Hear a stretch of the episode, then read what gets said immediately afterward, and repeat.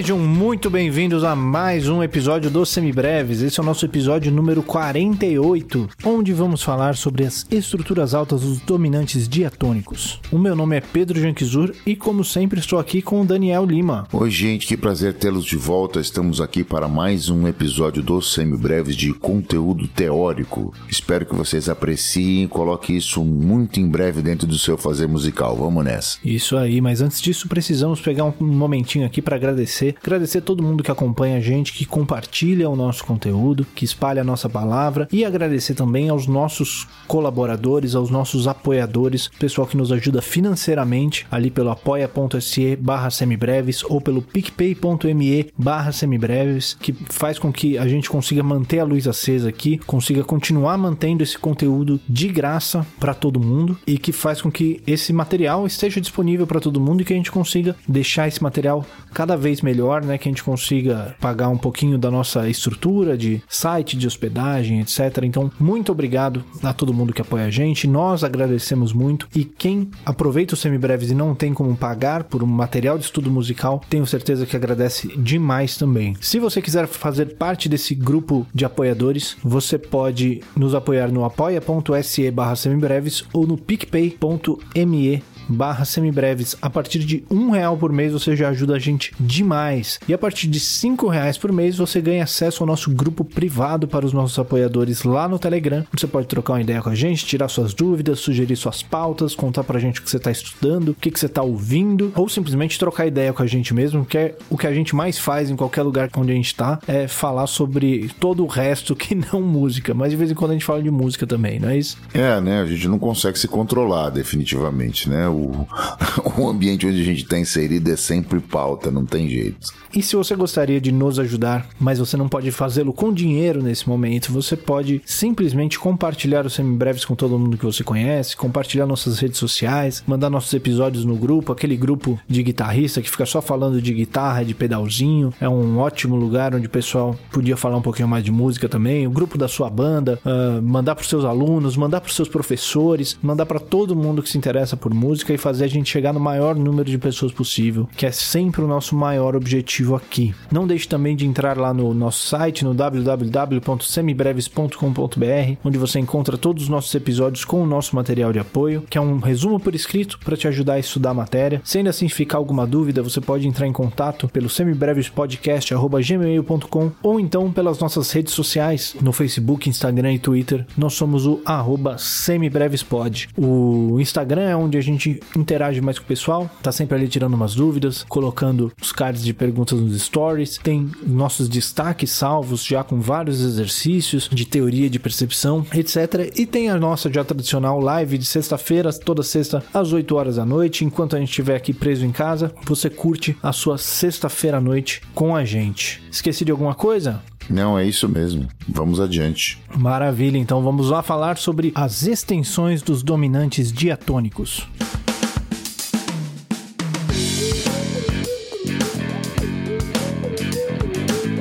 Muito bem, Daniel. Já há alguns meses a gente vem falando desse tal, desse famigerado 251, né? Esse, essa sequência de acordes que guia o nosso estudo musical, principalmente aqui nessa nossa música popular. A gente falou sobre vários meios como eles se manifestam, né? O 251 do tom maior, 251 do tom menor, os 25 individuais, né? Os dominantes individuais com seus segundos cadenciais, eles dentro do contexto do subquinto. A gente já falou várias coisas sobre eles, só que até agora a gente falou só da relação do movimento de tônicas e do trítono contido dentro desse dominante, né? Do trítono entre a terça maior e a sétima maior do dominante. A gente ainda não entrou no mérito de falar quais são as outras notas que compõem esse acorde que podem estar associadas ou não com ele. Como é que a gente começa esse assunto aí? Muito bem. É, a gente, nesse momento, você já deve ter percebido nossa verdadeira fixação pelo 251, né? O 251 é importante, em primeira e última análise, por ser a principal cadência o principal movimento de acordes para música popular no sistema tonal, né? Na maneira de, fazer, de entender a música com o tonalismo. Veja, a gente já citou aqui São vários personagens que permeiam o nosso imaginário. Eu tive um professor na faculdade chamado Marcos Siqueira Cavalcante, vulgo Marquito, que dizia o seguinte: a harmonia para a música popular é 251. Ele ia no pragmatismo simplista, direto ao ponto, né? Tá certo que tem alguns autores que dizem que a harmonia para música erudita é 5-1, né? Mas 5-1, é verdade. Se a gente for pensar na, na extensão disso, o 251 tá, não tá muito distante dessa ideia. Então a gente vai ampliar a nossa ideia de sintaxe dessa nossa cadência, né, do movimento por quartas. Se você não está entendendo do que a gente está falando, volte lá no episódio de 251 e você vai refrescar a sua memória, né? Mas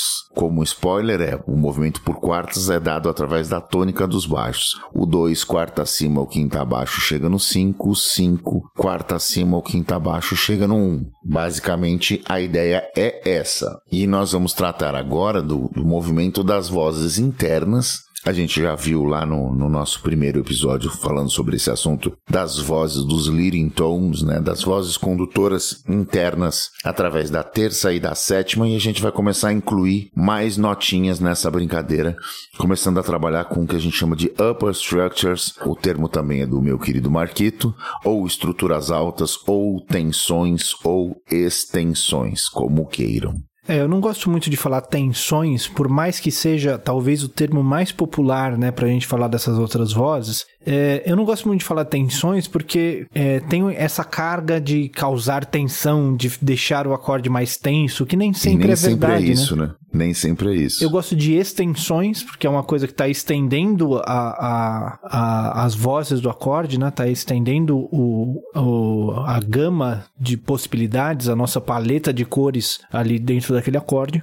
E eu gosto de estruturas altas, porque também é passa essa ideia de que você tem a estrutura do acorde, que é a tétrade, e aí você tem as estruturas altas, tudo que vem acima dele, que inclusive liga com a ideia da gente usar os nomes dessas notas na segunda oitava, né? Tipo de nona, décima primeira, décima terceira e assim por diante. Assim por diante não, né? São todas essas.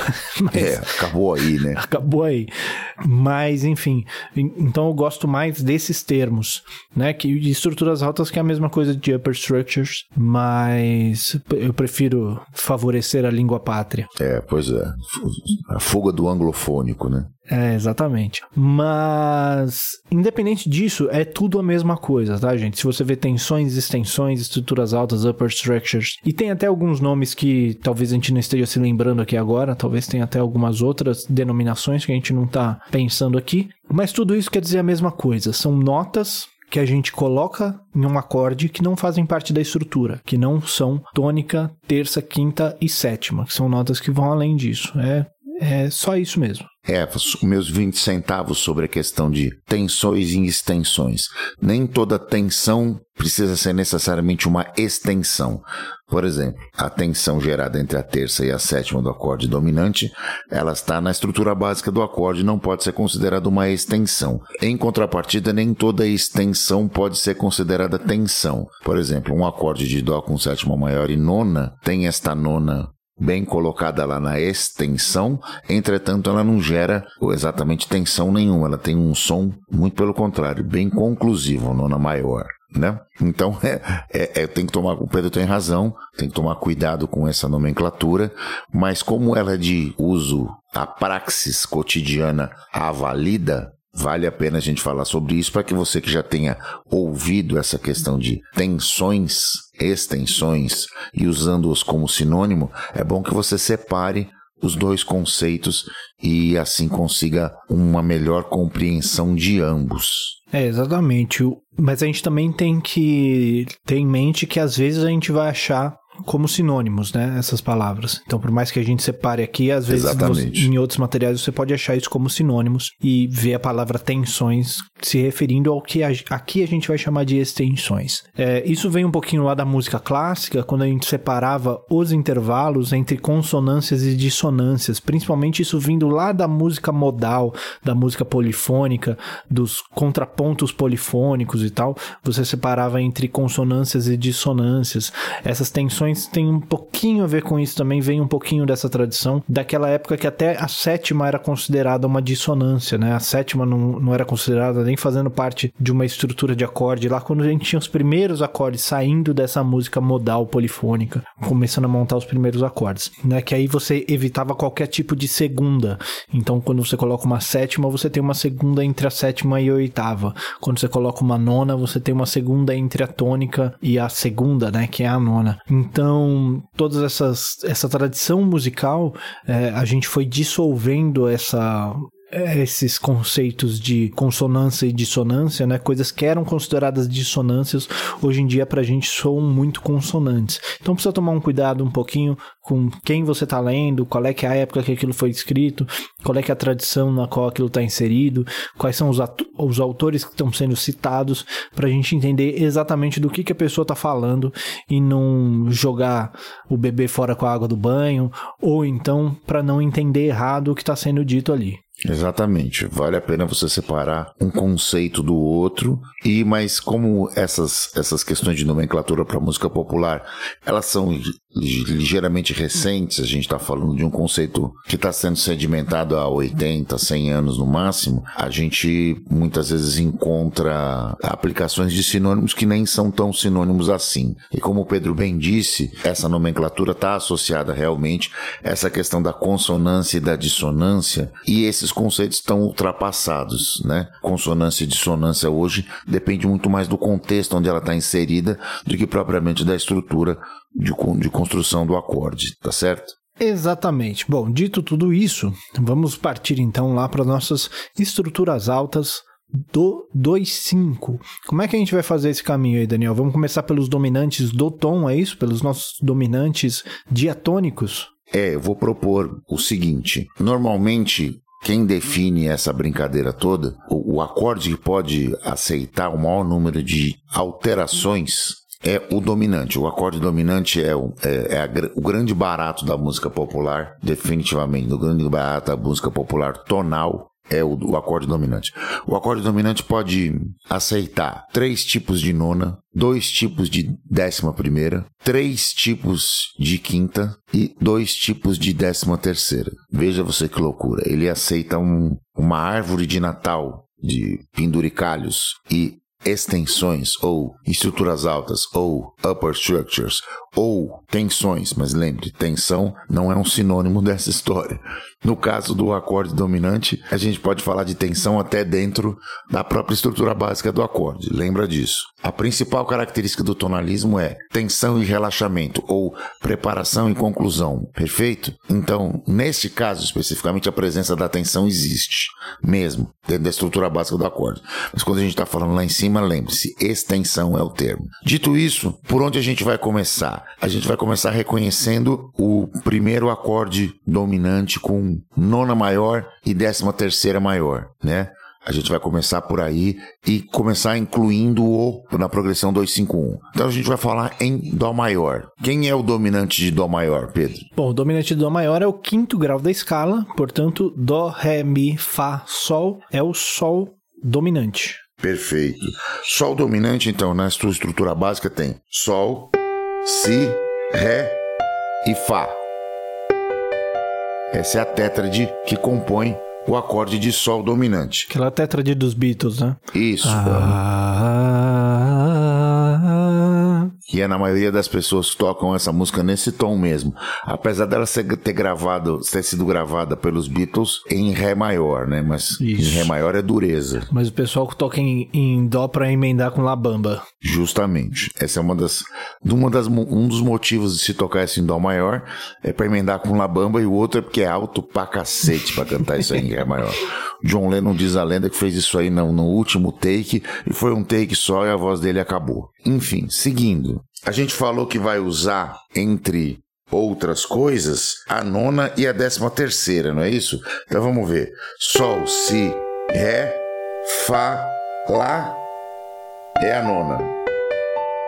Então o que você está fazendo aí é pegando a próxima nota da escala de Dó maior e colocando dentro desse acorde de Sol. Exatamente. A gente está deduzindo as extensões com base na escala na qual ele está inserido. Exato. Então, por exemplo, diatonicamente, aquilo que, ele tá, que a gente está vendo aqui. A, a tétrade básica, né? Sol, Si, Ré, Fá e mais o Lá nona. E além disso, a gente vai incluir também a décima terceira. Quem é a décima terceira? Se a gente for seguindo aqui, ó. Sol, Si, Ré, Fá, Lá e Mi. Ficou parecendo um, uma verdadeira árvore de Natal espalhada assim, né? Dessa forma, foi lá no coqueiro.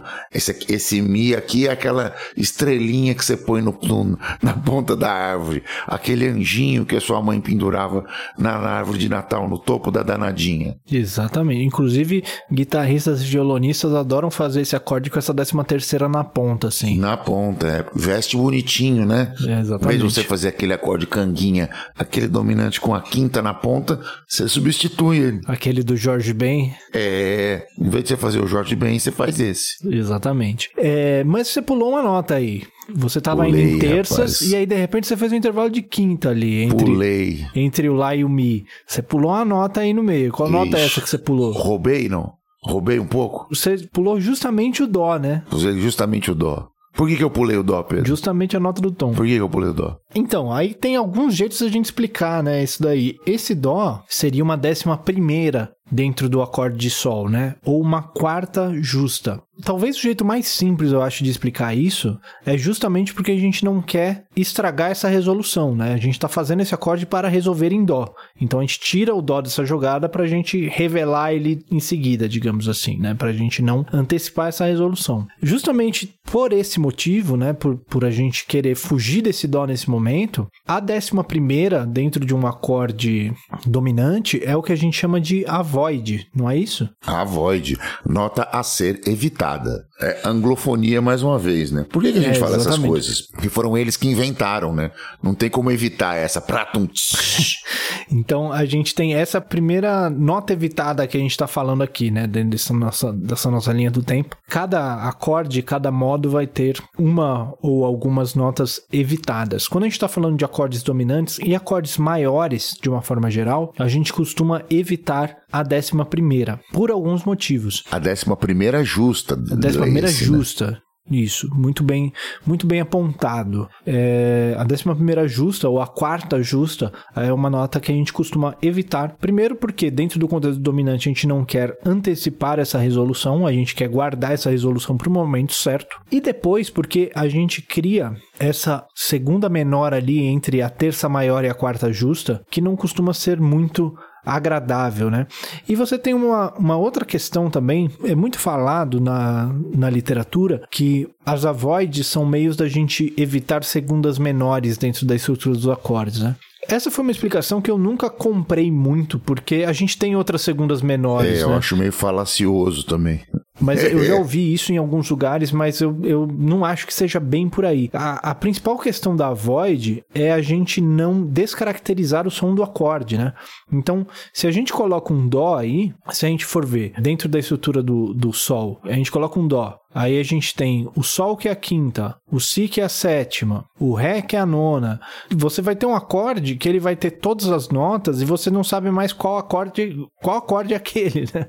No fim das contas. Ele perde a funcionalidade, Você né? acaba criando uma ambiguidade dentro do som desse acorde, né? Exatamente, né? ambiguidade é o termo. Tem algumas notas que por tentativa e erro mesmo, pela experiência musical, foi sendo convencionado que certas notas dentro de certos acordes tiram essa função que ele deveria ter dentro daquele discurso.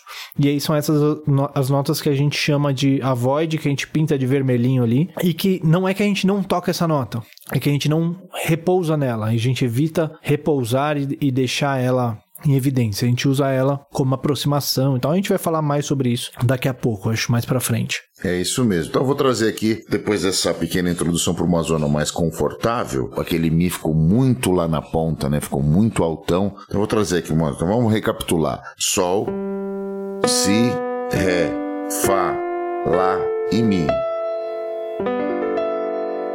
Esse é o Sol com sétima, nona e décima terceira maior. Ele é um dominante quase que completo, tem quase o modo mixolídio inteiro, exceto, como bem disse o Pedro, a décima primeira, que é a nota a ser evitada, ou como dizem os nossos colegas anglofônicos, as avoids, não é isso? Ela descaracteriza ou tira a força ou muda a função do acorde, trazendo uma ambiguidade que a gente não gosta, não é desnecessário para essa resolução. No fim das contas, o que você precisa, uma das coisas que você precisa quando você toca este acorde, quando você toca este dominante, quando você faz este som, é, o que você quer é isso aqui, ó. É esse som da sensível caminhando para a tônica. Se você já põe a tônica dentro da estrutura do acorde, você, ele perde força. Você antecipa a resolução, portanto, ele perde a sua característica principal, descaracterizando a sua função dentro do discurso. Essa é a ideia. Você perde esse caminho aí, né? É. Muito bem. Então, dentro do tom maior, a gente tem as estruturas altas diatônicas do acorde dominante, como sendo a nona maior e a décima terceira maior, que para quem está um pouquinho perdido, são a mesma nota da segunda maior e da sexta maior. A gente adiciona sete nesses intervalos, jogando eles para a segunda oitava, justamente para deixar claro que essas notas não são da estrutura do acorde, elas são os enfeites da árvore de Natal, como a gente estava falando agora há pouco, né? Exatamente isso. Muito bem, então essas são as estruturas altas diatônicas do acorde dominante dentro do tom maior, do dominante diatônico do tom maior, né? Se a gente for pro tom menor, como é que isso aí vai se comportar? Vai ficar as mesmas extensões? O dominante dentro do tom menor também vai ter a nona maior e a décima terceira maior? Não, diatonicamente não. Mas vale aqui a ressalva, gente. Isto que a gente está falando aqui agora é a, o preceito diatônico, ou seja, nós vamos usar apenas as nossas da escala. Nada, digo, nada, digo, nada pode te impedir de trocar o dominante para quem você quiser, a não ser a própria melodia, tá? Se a melodia não, não permitir, se ela estiver passando por outro lugar, passando ali por aquela extensão, é de bom tom que você a siga.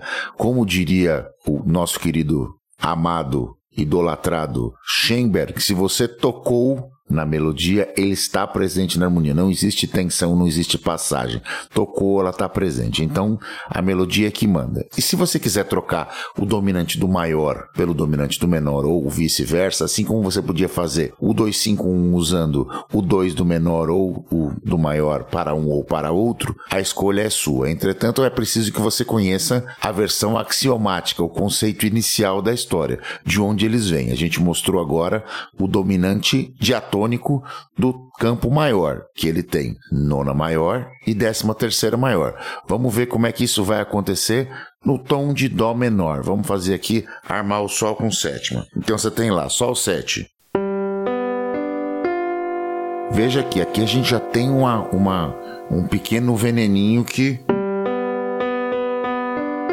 que originalmente não estava na escala menor, que é a terça maior, de onde vem essa terça da escala menor harmônica e posteriormente da escala menor melódica. Essa é a ideia. Então você tem na, na tétrade básica Sol, tônica, Si, Ré e Fá.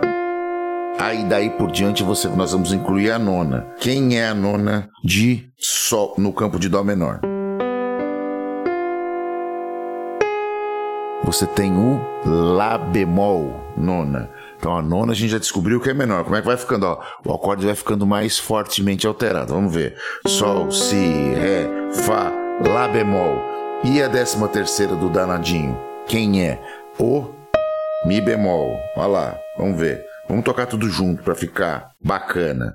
Sol tônica, Si terça maior, Ré quinta, Fá sétima menor, Lá bemol nona menor e Mi bemol, décima terceira menor. Veja aqui, então o acorde dominante para o campo harmônico menor tem, além da nona menor, tem também a décima terceira menor. De onde eles vieram, Pedro? Como é que você explica a presença dessas criaturinhas aí? Vieram da própria escala, né? Como a gente tem em Dó maior, a escala de Dó maior é Dó, Ré, Mi, Fá, Sol, Lá e Si. Se a gente pega isso dentro do acorde de Sol maior, que tem na sua estrutura Sol, Si, Ré e Fá, o Lá da escala de Dó maior vira uma nona maior e o Mi vira uma décima terceira maior, sendo que o Dó, que seria a outra extensão do Sol, a gente não usa por ser aquela décima primeira justa que a gente estava falando até agora há pouco como nota evitada. Já dentro da escala de Dó menor, que a gente tem Dó,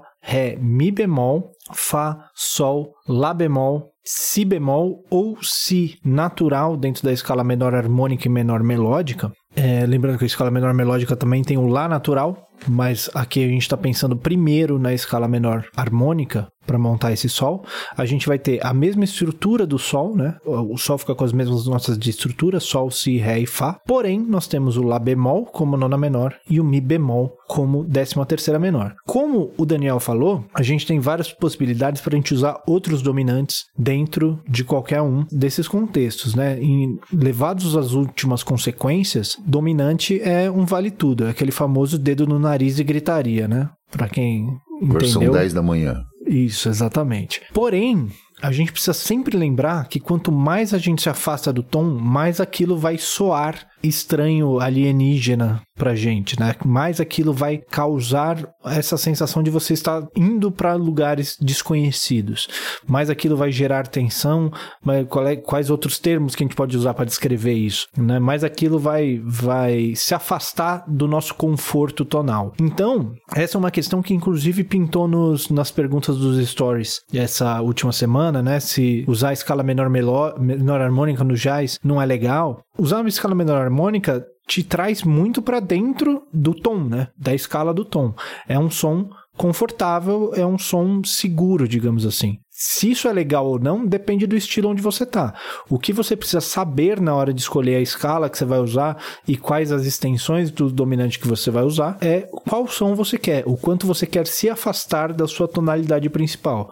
Esse é o, a régua que a gente precisa usar para fazer essas escolhas. É, e até porque eu vi essa pergunta no, nos stories e vi a sua resposta. Quem respondeu foi o Pedro. Eu vou aproveitar para dar, dar, aqui mais uma vez meus 20 centavos a respeito. Se você, por exemplo, pega um dominante como esse, onde você tem a nona menor e a décima terceira menor, e escolhe, por exemplo, o frígio maior como escala para a sintaxe do improviso, você está necessariamente sugerindo notas de, já interessantes. Já tem aí a presença das duas. Como eu mesmo toquei o dominante aqui, você viu que ele soa de uma maneira interessante. Ele soa de uma maneira. Ele é suculento, ou como dizem os anglofones, juicy, né? Então, depende da maneira como você vai usar. Se você acentua essas tensões na sua melodia, coloca elas em lugares estratégicos do seu line, do seu improviso, isso vai soar bem interessante já. Então, a questão do, do que do que pode ou do que não pode, ou do que sou interessante ou do que não sou interessante, depende também não só da sintaxe, de, da relação acorde-escala, que escala usar para que acorde, mas como você encaixa essas notas especiais, em que parte da melodia ela entra, em que parte da acentuação do ritmo harmônico ela está entrando. Então tudo isso é, depende de, de mais coisas do que simplesmente a relação acorde-escala. Essa é a minha ideia. Eu sempre faço uma analogia com, com os meus alunos que é a seguinte: falou, olha, você entender análise sintática não quer dizer, para gramática para a língua portuguesa, não quer dizer que você vai escrever como Fernando Pessoa, entendeu? Você precisa de um pouco mais que isso. Você pode entender muito bem o objeto, o sujeito, o predicado, todos os adjuntos adverbiais. Você conhece todo o mecanismo. Entretanto, Portanto, aquele ritmo, a, aquele discurso e aquela beleza depende de mais coisas. É disso que eu tô falando. Exatamente, ótimo ponto, inclusive. Não tinha, não tinha ido para esse lado naquela minha resposta. Por isso que eu aproveitei agora o espaço que já mandei essa. Mas é um, uma ótima observação também. É uma questão assim: vocabulário não é tudo, né? Você pode ter uma pessoa com ótimo vocabulário que sabe palavras incríveis e que não diz nada, enquanto uma outra pessoa com vocabulário super limitado tem algo a dizer e tem uma mensagem forte a ser dita ali. Então, né, dentro desse paralelo, nem tudo é vocabulário, nem tudo é só qual escala você está usando, é também o que você tem para dizer dentro daquele contexto. Certo? Mais alguma coisa para a gente falar nesse, nesse nosso episódio?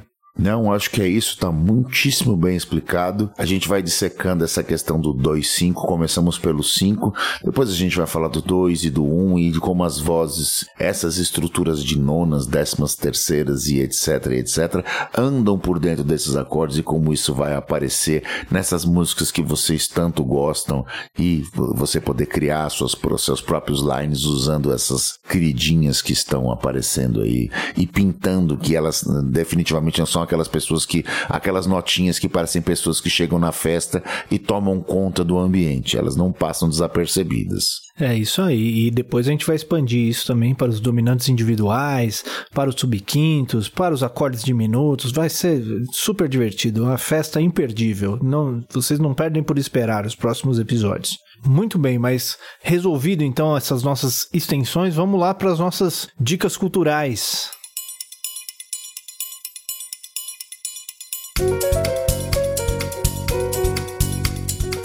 Diga aí, Daniel, o que você tem pra gente essa semana? Muito bem, dessa vez eu vou dar uma dica cultural bem branda, bem sessão da tarde. É, essa semana eu tava aí viajando pelos aplicativos de streaming madrugada dentro, né? E eu me deparei com um filme que eu assisti há muitos anos atrás e me diverti demais. Inclusive eu tenho em DVD. Veja você, as pessoas tinham filmes em casa, viu, gente? As pessoas compravam filmes, ganhavam de presente. Nesse caso, eu ganhei de presente de aniversário de um grande amigo chamado Alex Nasser, amigo meu, amigo do Pedro, tocou comigo, tocou com o Pedro. Ele me deu esse filme de presente num aniversário meu há muitos anos atrás. Eu, eu te dei um filme de presente de aniversário também esse ano. Te mandei um link no Netflix.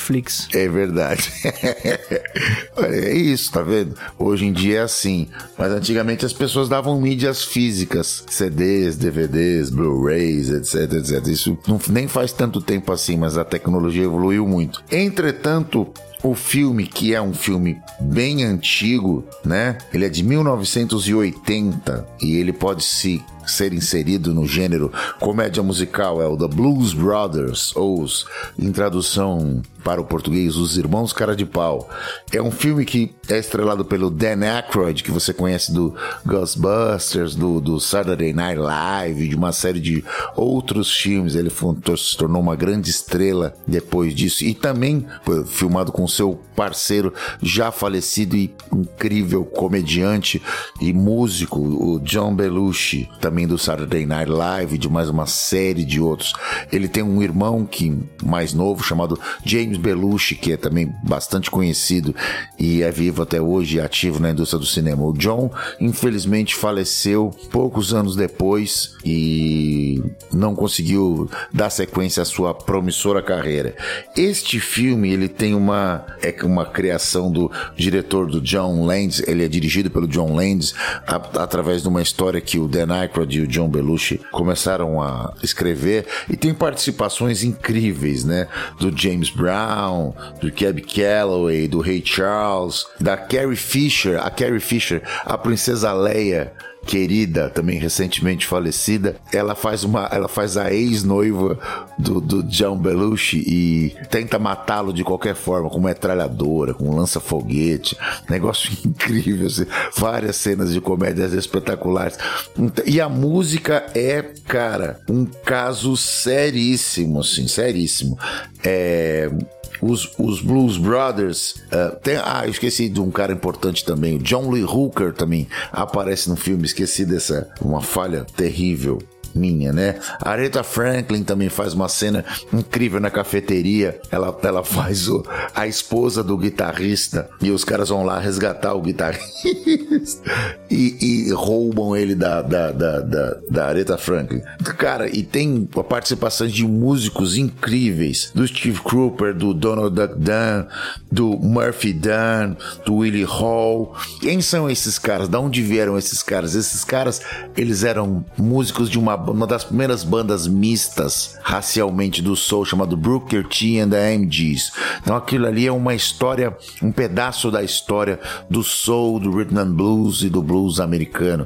Vale muito a pena. Se você não assistiu, assista. A música é de qualidade excepcional e a história é muito divertida. Eu, eu já vi, sei lá, umas 40 vezes e assisti mais uma vez nesses aplicativos de streaming perdidos aí da madrugada.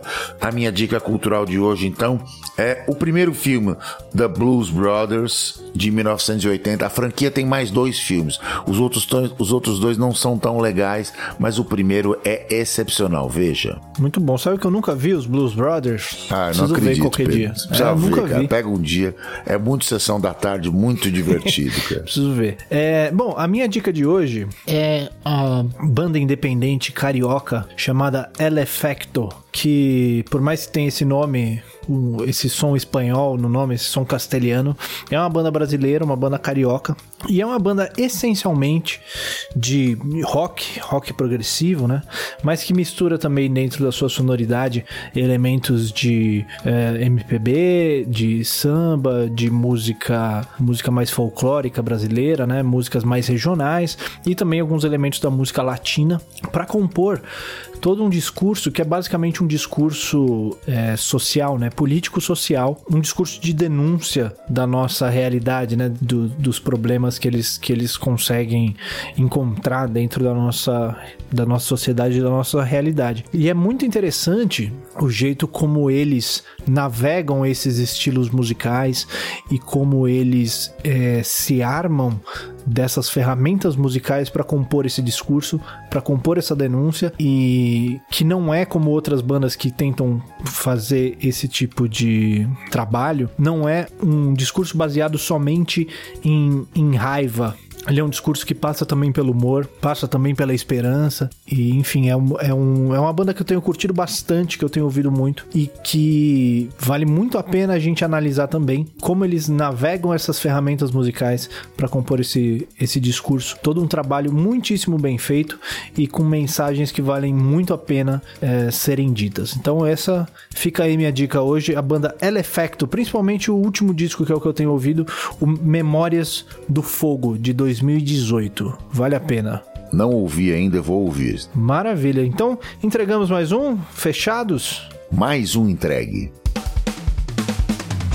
Este foi mais um Semibreves. Os Semibreves têm a apresentação de Pedro Janquizuri e Daniel Lima, produção de Pedro Janquizuri e Daniel Lima, edição de Pedro Janquizuri e consultoria técnica de Marco Bonito. A trilha de abertura é aceita do Detril e todas as demais trilhas foram compostas e executadas especialmente para os Semibreves pelo nosso grande amigo Lucas Schwab. Não deixe de nos seguir nas redes sociais, em todas elas somos o arroba semibrevespod e considere nos apoiar no apoia.se barra semibreves e no picpay.me barra semibreves. Muito obrigado a todo mundo que ouviu até aqui. Cuidem-se, usem máscara e até semana que vem. Obrigado, gente. Se cuidem. Estamos juntos sempre. Força. Um abraço. A gente se ouve.